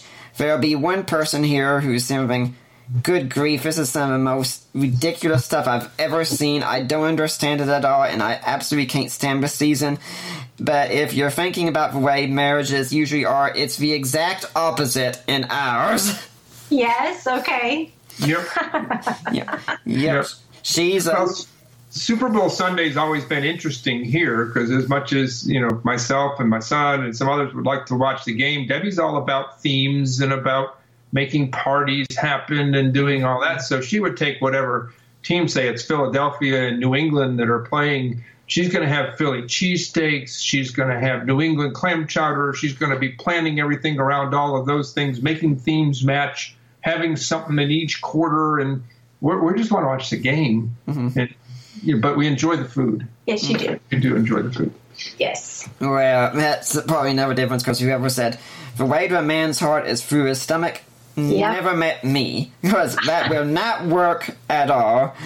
and when when the Super Bowl comes on, Allie gets really really excited about it. I have my book with me and I put it down, watch the commercials. That's it, and I don't really know what's going on the rest of the time, and I don't really care. But that's part of the thing that makes it. Part of the thing that every couple is different, and there are no doubt other marriages out there that are the same way. That for wife has much more of an interest in something that's usually seen as a guy thing right. than the guy does. Yep. Well, I think that was that was one of the things that Gary Thomas said in his book Cherish. Um, that was really good too. He gave the analogy of him coming out and uh, they were they were somewhere. I thought it was maybe a, a nursing home or something. They came out and he was going to um, his his wife was going to get in the car. They had separate cars, and there was a big puddle by the by her door, and so he just put his hand out to get the keys to move the car for her. And he said, "Now this this probably wouldn't work in every relationship. If if your wife was a NASCAR driver, she'd probably be offended the fact that you wanted to move her car. She'd say, I'm I'm not only going to move it myself, I'm going to beat you home. You know, so." Marriage advice, like you said, it isn't something that fits every marriage. Everyone is different, mm-hmm. but I think some of the basic principles fit every marriage. Right. Yeah. Yeah, and naturally, principle is about just loving one another, but you have to do it in the right loving ways. Because, for instance, if a marriage said, let your husband watch the game on Saturday night or whatever, I could read that and think, I don't know what to do with that because he doesn't watch the game on Saturday night. He doesn't care about it. But of course, she could be, she could take and say, if he wants to uh, turn on the PlayStation and play a game on Saturday night, let him do that some and such. Yeah. I mean, you, you just have to find the corresponding thing. Exactly. exactly. It's the heart behind the issue, not necessarily the issue itself. Mm-hmm. And I, I think when we talk about these kind of things, we can also talk about love languages some because yes. every marriage expert knows about the love languages and yes. the thing is right. you have to learn to be fluent in the other person's language my my wife's language is gifts and so usually i'm looking to see what i can do to gift her we were walking at the mall like a couple of sundays or so ago and like I said, I always have Amazon credit, and she saw a game at GameStop that she'd been wanting and said, I just don't know if it's on the PlayStation app. I've been wanting to try out this game. So we keep walking on, and she's not noticing, but I'm on my iPhone immediately, looking at Amazon. Okay, it's on my PlayStation. Okay, wait, look, there's something in digital code. Message my former roommate, who was my best man. What's this digital code thing? How does this work? Is it well, you you buy the digital code from Amazon, and it automatically installs the game onto your system, so you can just play it immediately. It's like you put the disc in. Yeah, okay, thanks. You can get home, order that immediately, load it up on the PlayStation. Boom, there you go, honey. Because Wow. that's her love language. Now, Right. That's good. now to an extent, some gifts could work fine for me if she got me a game that I really liked. Yeah, I'd appreciate it. But what me matters most to me is my love languages are words of affirmation and physical touch, which is really odd because I don't like anyone else touching me but her. But if she comes and she gives me some great compliment about myself and such, I'm I'm sitting pretty. And like I said, when we were at that concert last night, and she reaches out and she just rubbed me gently or something like that. That is Yeah. a moment. Yep, I'm in paradise right now. it, it, it's like think about the way a puppy acts when it when it gets rubbed and such. That's pretty much the way I was doing. Right. Well, I I think Debbie, Debbie is different. You've heard of some people being multilingual or, Yeah. or bilingual. Debbie is multilingual when it comes to love languages. She um, she has them all. You I'm know, fluent so all of them. she's fluent in all of them. So it's it's easy for me to do that. I think one of the the drawbacks that we have to be careful with in love languages, though, is that we don't say that I don't say to Debbie, "You're not loving me the way I need to be loved," or my my love language is words of affirmation, and you're not giving me enough of that, or you're not. You know, if we demand it, it, it loses something. Uh, so it should be my it's my job to study him to know his love languages and to do that for him at the same time he's studying me and doing the things that are meaningful to me and um, you can the- talk about it. you can talk about it but you can't stand with a measuring line to see you know how your spouse is doing. Not with that not with a judgment. You know you can say can we talk about something and, and just bring it up? You know when you do this it me- means so much to me but it seems like lately you haven't been thinking that way. Is everything okay? Right. you know kind of bring it that way rather than you never you know those are the two we we we don't use absolutes we don't say you never or you always blah blah blah unless it's positive. You never talk bad about me or you always love me in a great way. That those are allowed but it, as far as critical judgments um, no no absolutes I'd like to, before we get further, I'd like to remind everyone at this point you're listening to the Deeper Waters podcast. And everything we do here is listener supported by people like you. And I really want to encourage you to come to our website, deeperwatersapologetics.com. And if you go on there, you'll see a link on the side. Help support the work of uh, Deeper Waters Christian Ministries. And you click the link in there and you get taken to Risen Jesus Ministries. Nope, there's not a malfunction. Everything's working fine on your computer. You come to the right place. That's my in laws, Mike and Debbie Licona. You go there and you make your donation, and then you get in touch with Mike and Debbie or me or Allie and say, hey, I made a donation. I want to go to Nick Peters. I want to go to Deeper Waters. We will get that donation. It will be tax deductible. And also, if you want to, you can go on um, Amazon. You can buy ebooks that I have either written, such as A Creed for the Ages, The Apostles' Creed in Today's Christian, or co written books such as Defining Inerrancy, or Godless, or or groundless, I mean, or God and Natural Disasters, and others. And you can also, um, now, guys, we just talked about gifts, okay? Debbie, can you confirm something for me? Do do most women like jewelry? Ah, I would say probably yes. Yeah. Um, I, I, there's some that don't. I think um, I can think of a few in my family. My sister-in-law, number one, I don't know that she loves wearing lots of jewelry, um, but I would say it's a pretty good assumption unless you've learned otherwise. um, one thing with us, Tom, when we first got married, he worked for a jewelry store. And so he likes real jewelry, which I love real jewelry too mm-hmm. diamonds, gold, all of that. But what he didn't understand is that I love cheap costume jewelry too that looks nice. And if it only lasts a couple of years, I'm happy with that because by then it's out of style anyway. But um, it took a while for him to figure out that he could buy me something that's not $300 it would be 20 bucks and I'd be happy. Mm. So that's one of those little details. You know, it doesn't have to be expensive jewelry to bless your wife. Well, I say that because, guys, we have a jewelry store here at Shirley. Uh, our friend Lena Klesser runs has her own jewelry, and she works with us in that if you purchase something from her and say it's for deeper waters, whatever you purchase, the price will be the same. Whatever it is, 25% of that will go to deeper waters. So, guys, you can buy something very special for that lady in your life, and you're you'll be able to donate to the ministry. And it doesn't just have to be for your wife or your girlfriend, because hey, Mother's Day is coming up, and I'm sure your mother would like something nice. And guys, you know the advice I always give you about buying jewelry. You can buy something special for that lady in your life to make up that big screw up that you recently did with her. Or you can buy something special for that lady in your life to make up for that big screw up that I know you're going to make with her.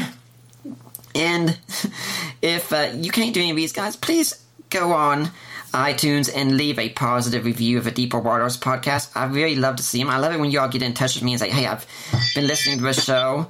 I love the show. I really enjoy the show and things of that sort and such. It's it's something awesome to hear. Now, Debbie and Tom, do you all have some organization or charity you'd like to see people donate to?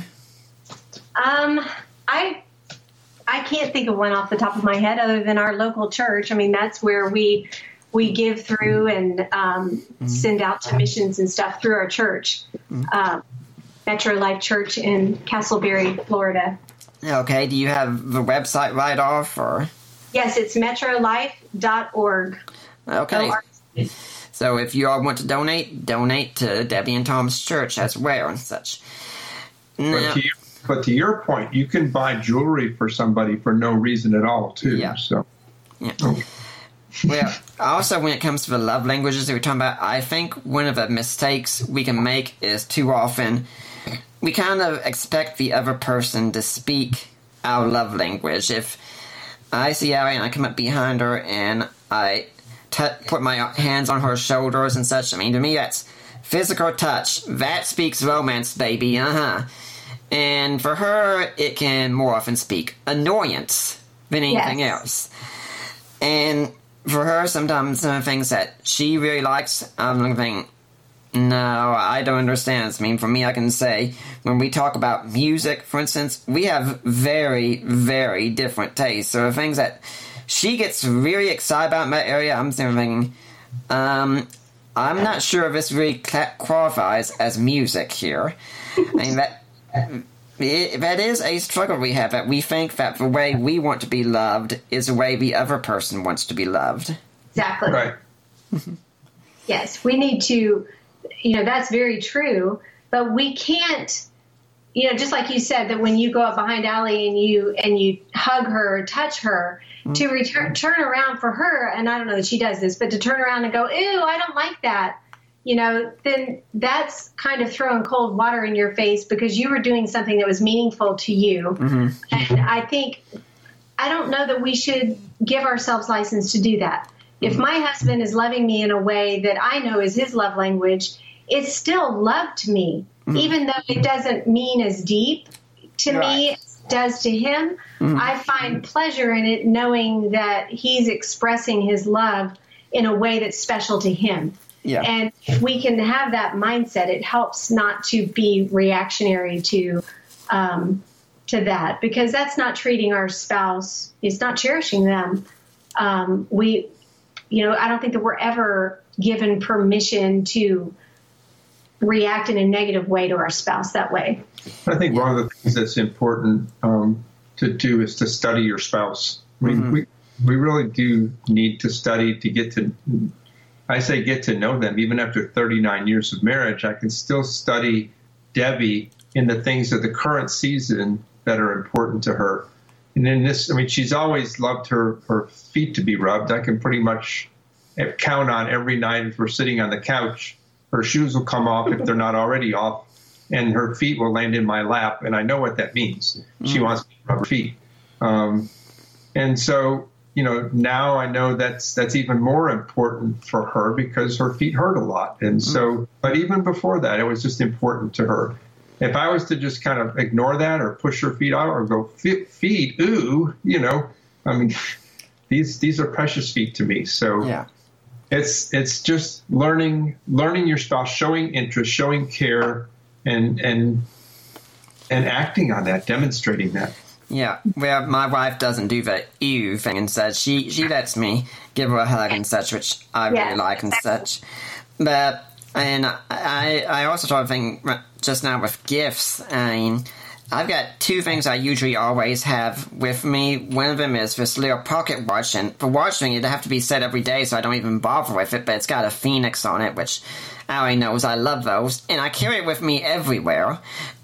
and the other one is something I wear around my neck, an ocarina from The Legend of Zelda, the Ocarina of Time. And I was like, why do you have those things with you always? No matter where we go, you always have them with you. I said, because you gave them to me. That's it. That's that's the gift thing. What makes the gifts so special the most is they are from her. Anytime I'm out there, I can get a reminder that that's her gift to me. And could be on the spectrum, we also can get attached to objects and such, but these objects are so special because they come from her. And I can say also that once when we were dating, actually, I did wash her feet for her because she said, My feet are gross. No one would ever want to touch my feet. It's a challenge accepted. Yes. Yes. Yep. Her her mother and her were visiting, and they were staying at this hotel once. And I went over there to their room and took her out of the bathroom, and I just washed her feet for her right there. And for me, who's a real much more germophobic kind of person and such, doesn't like to touch anything could be icky and such. It was just yeah. a huge thing to say, I care about you this much, and we weren't even engaged yet. Wow, that's really sweet. Uh, and I guess my comment of not just my feet, but my head and my. you have to be careful if you're not engaged yet. Yeah, yeah, that that would have worked as well, man. Especially with her mom in the in the room with you. well, she was in the next room, but it was close enough. yes. Yeah. Uh, and yeah, I, I, think that is something also we could, could say that couples who are dating and such, yes, you do need to be having regular expressions of intimacy and such in preparation for marriage, but at the same time, be very careful because it is very tempting to cross that line yes. and such. And there's nothing wrong with having a strong desire for one another, but save that desire for a proper time and place. Exactly. Right. Mm-hmm. Exactly. I think that's one of those things that that's wise counsel, and you know you can become um, close in, in just your communication in a lot of other ways. The, phys- the physical part of things, we always caution folks that I think the same caution that I heard when I was growing up is that once you light that fuse, it's hard to put it out. And so there is a time for that. The Bible cautions us not to wait passion before it's time, you know. Um, so that's good. Yeah, I think that's part of the reasons why some wives can, can say, um, what happened to this person that I thought I was going to marry? And like, so my wife would say, yeah, I wanted to marry a good Christian boy, but something happened after we got married. I don't know what it is, but something happened. And saying, yeah, I know exactly what it is. yep. Yes, yes, yes. Mm-hmm. I think one of the old sayings that I've heard is that, and I mean, I am cautious about Christians blaming the devil for everything, but yes. the sentiment behind it is the same. as where it says, before you get married, the devil will do anything he can to get you to have sex together. After you're married, he'll do anything he can to get you to not have sex together. Yes. Yeah. Yep. Yes that's that's about as black and white as you can get. That's really good. Mm-hmm. So, I mean, why then? Why? Sometimes we can miss. Why is this so important in a relationship, in a marriage relationship, what difference does it make? Sexual relationship. The sexual relationship yeah, part? waiting. You Yeah. mean in waiting until marriage? You know, when you are married, what why is sex so important? What difference does it make? Hmm. I think many times, and I've said this, and I know I, you know, can build bridges around um, some of the different things that would cause it to be different. But I've always judged that as part of the barometer of a marriage or our marriage anyway. And I, I know we go through physical seasons or the time, like we said, the six weeks after having a baby or other things that are challenges. But I think for that part, it's it's um, it's the closeness, it's the the sense of um, being naked and unashamed. Um, the, you know, that part of being totally known, uh, like no one else will or, you know, know me, um, and being comfortable that way and knowing that, that Debbie looks at me in a way that, um,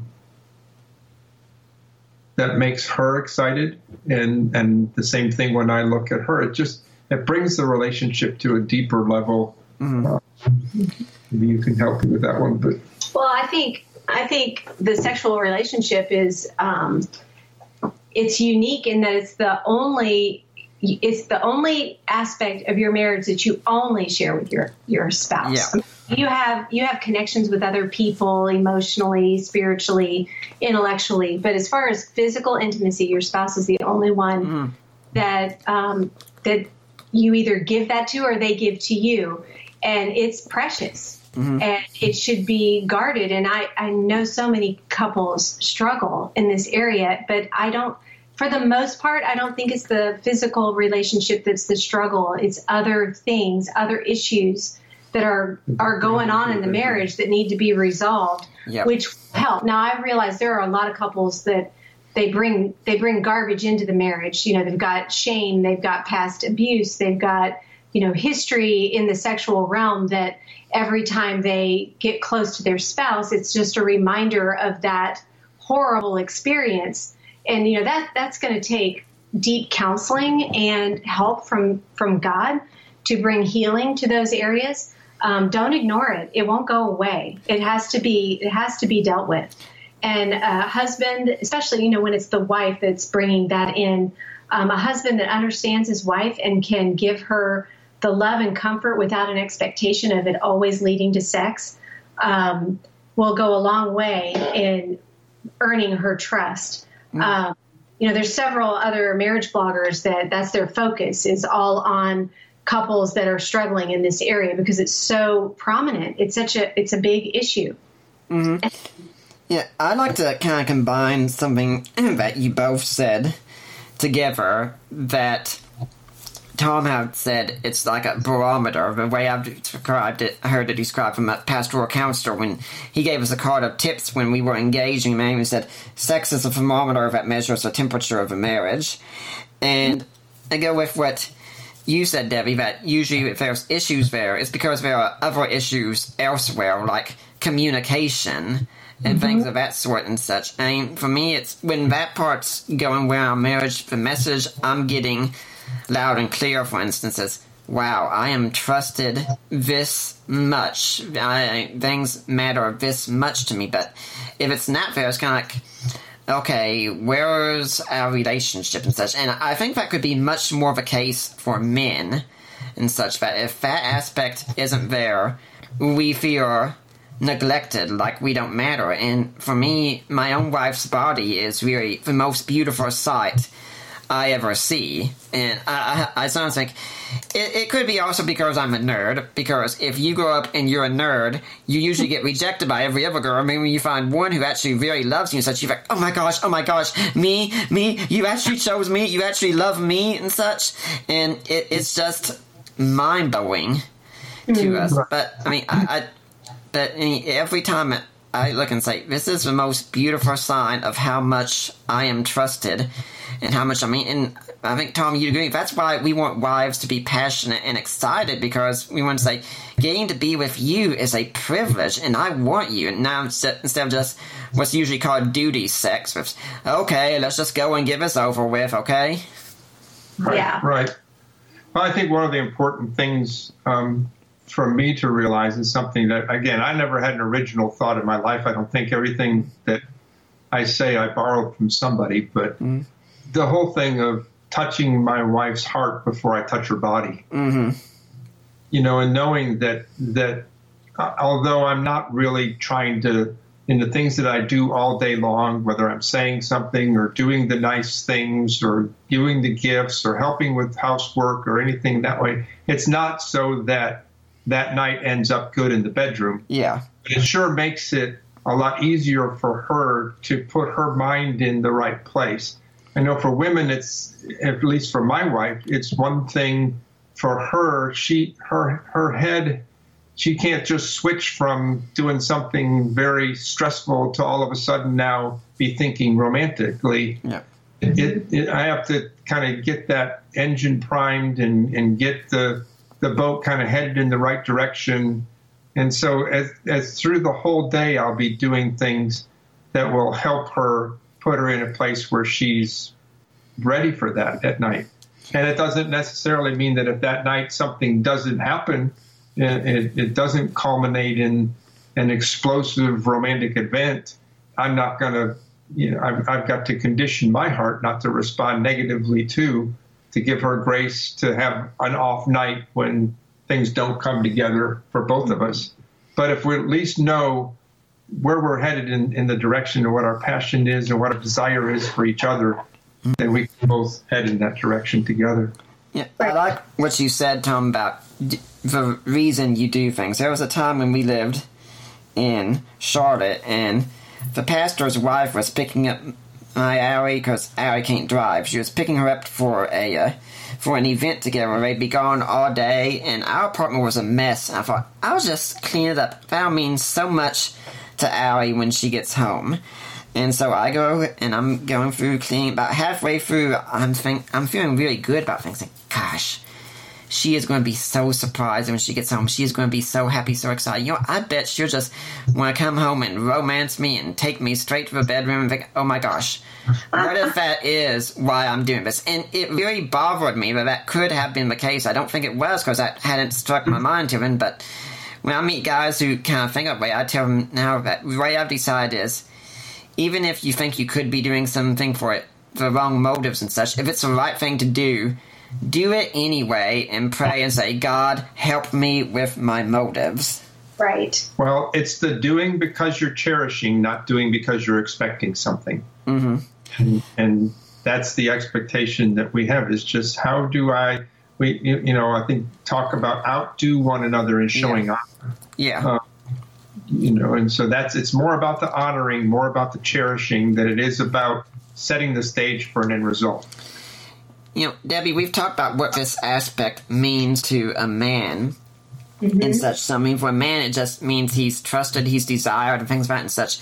Usually, women seem to be get the impression that women just aren't very interested in this. This is something for the men and not for women, but this does matter for women too. What does a good relationship in the bedroom mean to a woman exactly? I think it's it's um, not only being desired by your husband, Yeah. but also being um, understood. Yep. Um, and whatever all those issues might be, I think, like I said earlier, women, a lot of women can have past experience or past Yeah. perceptions of what good sex or bad sex looks like, and whatever, however you define that. Um, you know, our, our society can put all kinds of labels on it that aren't biblical. And so we can get this idea that sex is dirty or sex, you know, doing that is dirty or, you know, whatever. And it can put a, um, a cloak of shame over it.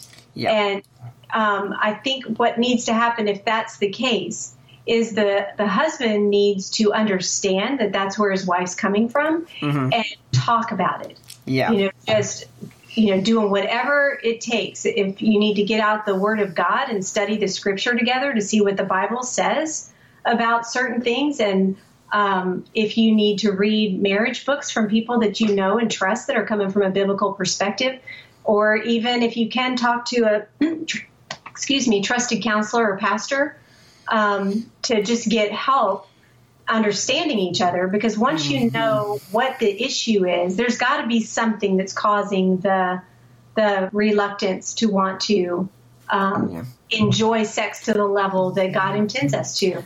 And um, you know my husband has been very patient. He's a very patient man anyway which is so so helpful. So I would I would encourage the men to ask God to help them grow in being patient and understanding with their wives to where they can talk about it.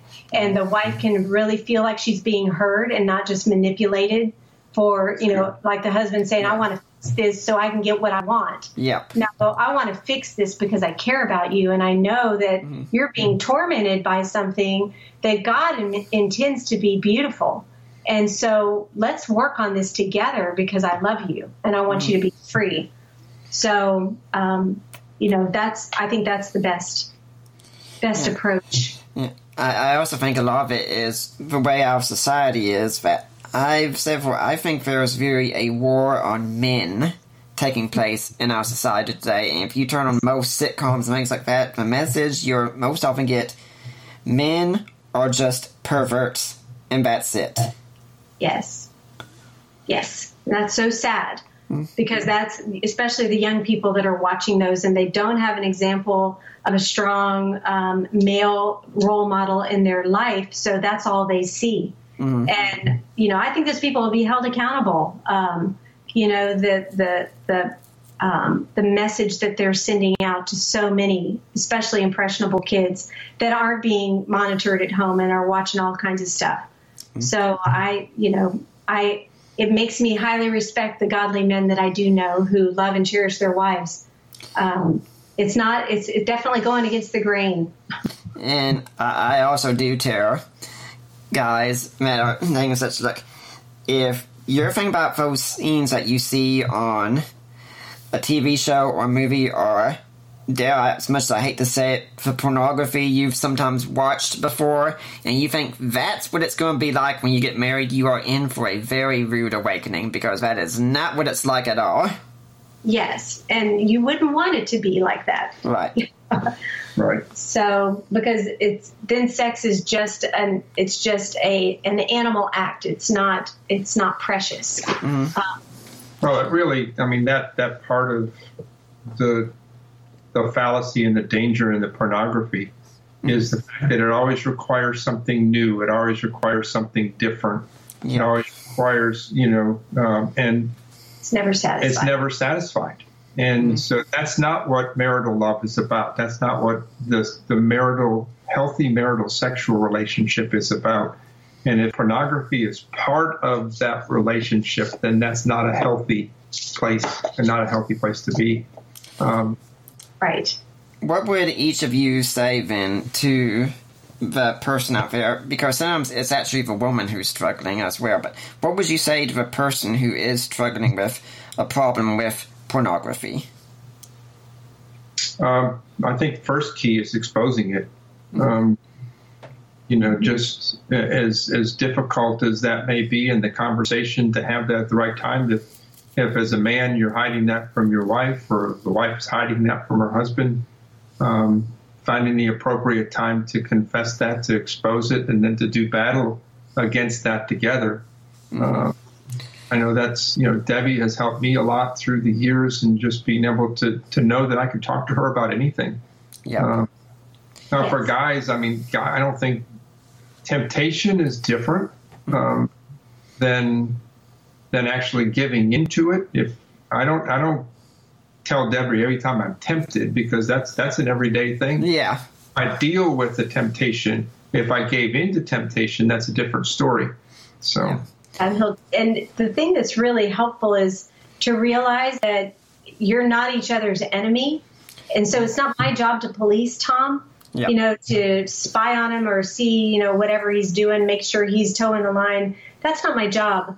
We are on the same team fighting a common enemy who, like you said, wants nothing more than to, to destroy our sexual intimacy um, and to keep keep us at odds in regards to it. Um, I know I, as women, we can't relate to what men, for the most part, struggle with, and you know, in regard to daily temptation. Mm. I was um, at a conference once.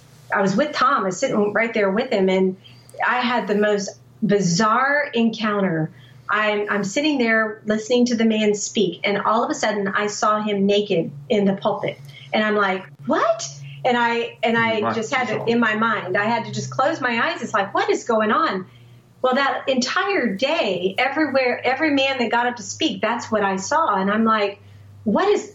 I, you know, it was awful. I had to keep my, I couldn't look at the stage. I had to look down the whole time and you know taking notes trying to listen trying to fight whatever this is. I've never experienced anything like that. Well later i prayed about it. I said god what was that? And he said that's that's what your husband faces every day. Yep. The kind of temptation. And i never could have related to that until then. And then it's like oh my god and i looked at him. I said that's it's exhausting. And he said exactly. Yeah. So my compassion for him increased and also my my desire to want to do everything I can to make it easy for him to resist temptation. Yeah. And uh, so what I've told women before is that like if you want to know what it's like in the mind of a man, picture that you're on a diet, you're trying to lose those last 10 pounds or so, but you have to go to the grocery store and you have to pass through whichever hour it is the ice cream hour, the candy hour, the cookies hour, whichever hour it is. You have to go down that hour for some reason. That yes. is what it's like being in a man's world every time he's out there in the world and seeing women out there. And, and every aisle has somebody passing out free samples. Yes. And I say, ladies, look at this way. Your husband is going to have a love affair with someone. Make sure it's you. Let let you be the one that's fearing up his eyes constantly. Yes. Yes, and I see that as a way that I can help and serve my husband mm. because we're a team and we're together. So in the same way, you know, one of my weaknesses was that I would struggle with getting upset with our kids. I my patience level was not nearly what his was. Mm. So he knew when I was reaching my limit and he would step in.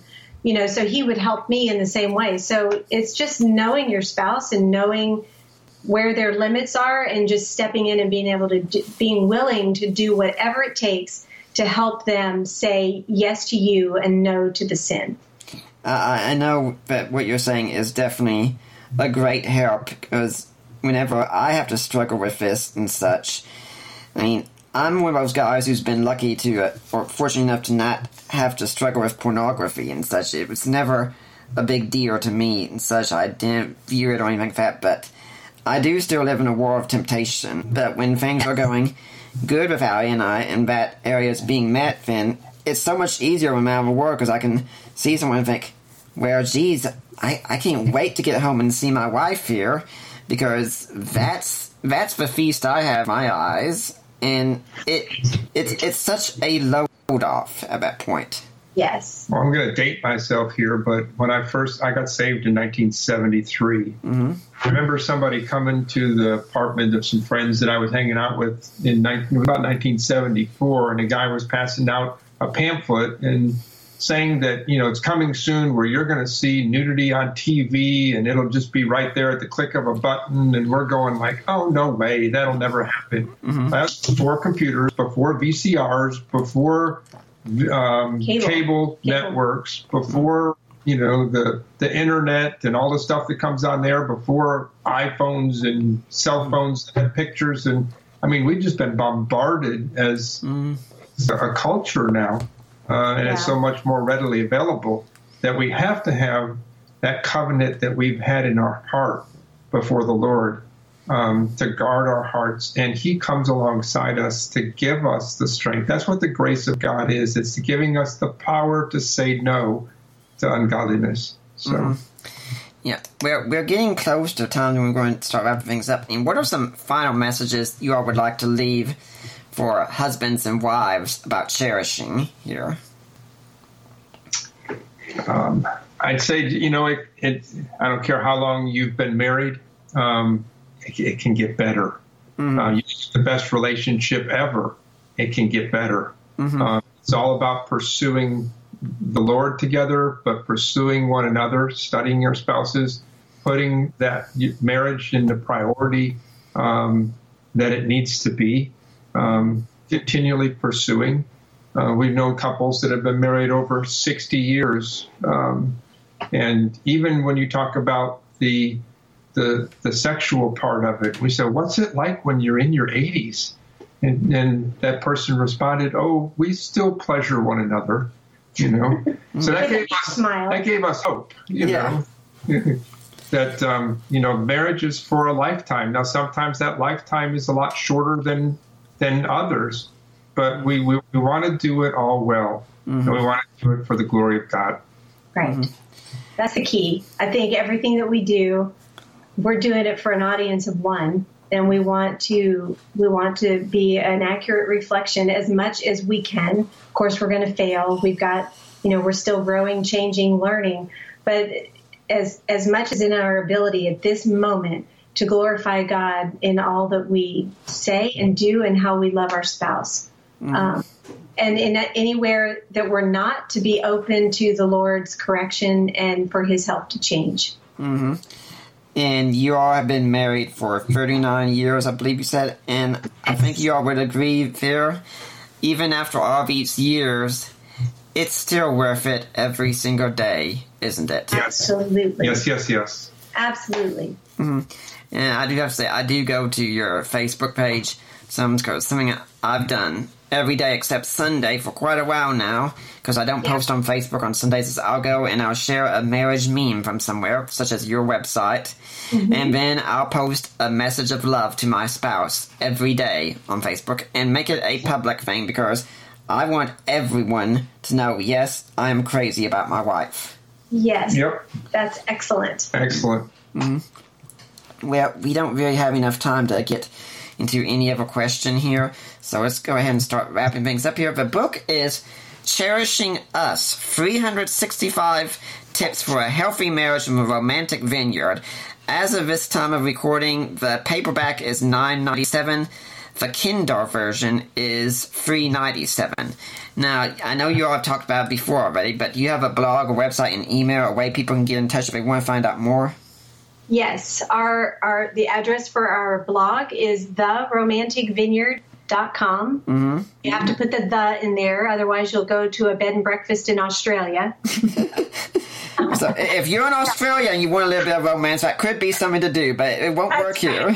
It won't work here. So it's theromanticvineyard.com. Mm-hmm. Um, we're also very active on Facebook, um, and that's under the Romantic Vineyard and we have an Instagram account under the same name and Twitter, The Romantic Vine. Mm-hmm. And uh, do you have any final thoughts you'd like to leave today for the Deeper Waters audience? I would just encourage you, wherever you are in your relationship right now, to plan a date night mm-hmm. and to go out and do a state of your union and just have a good talk mm-hmm. um, about all the intimacies in your relationship your spiritual intimacy, your emotional, your intellectual, where you stimulate each other with um, new information, and your sexual intimacy. And um, my husband has heard it from somewhere, I don't know where, but um, intimacy is into me, see. So mm. when we have those conversations, we're inviting our spouse to see into us on a deeper level than anyone else will. Mm-hmm. So I just encourage you, wherever you are, to take that time, and it will not be wasted. Mm-hmm. You will you'll see a payoff, especially if it becomes a consistent mm-hmm. practice. Anything you want to add to that, Tom? Um, no, just um, I heard it said one time that a successful marriage requires falling in love many times always with the same person. Yep. So. Mm-hmm. Well, I, I'd like to thank you all for giving your time to come on here and talk about this today, and hopefully we'll see you back here again sometime. Thank okay, you thank much. you, Nick. God yeah. bless you. I'd like to remind everyone that next week we are going to have, yes, the person who I will easily say from now on will be my favorite guest ever. My wife is going to be my guest next week talking about Asperger's as well for Autism Awareness Month. We're gonna, I'm sure we're going to have some interesting stories and such being shared, and who knows, maybe she'll get to share some of those embarrassing stories about me as well For now, I'm Nick Peters, and I'm signing off.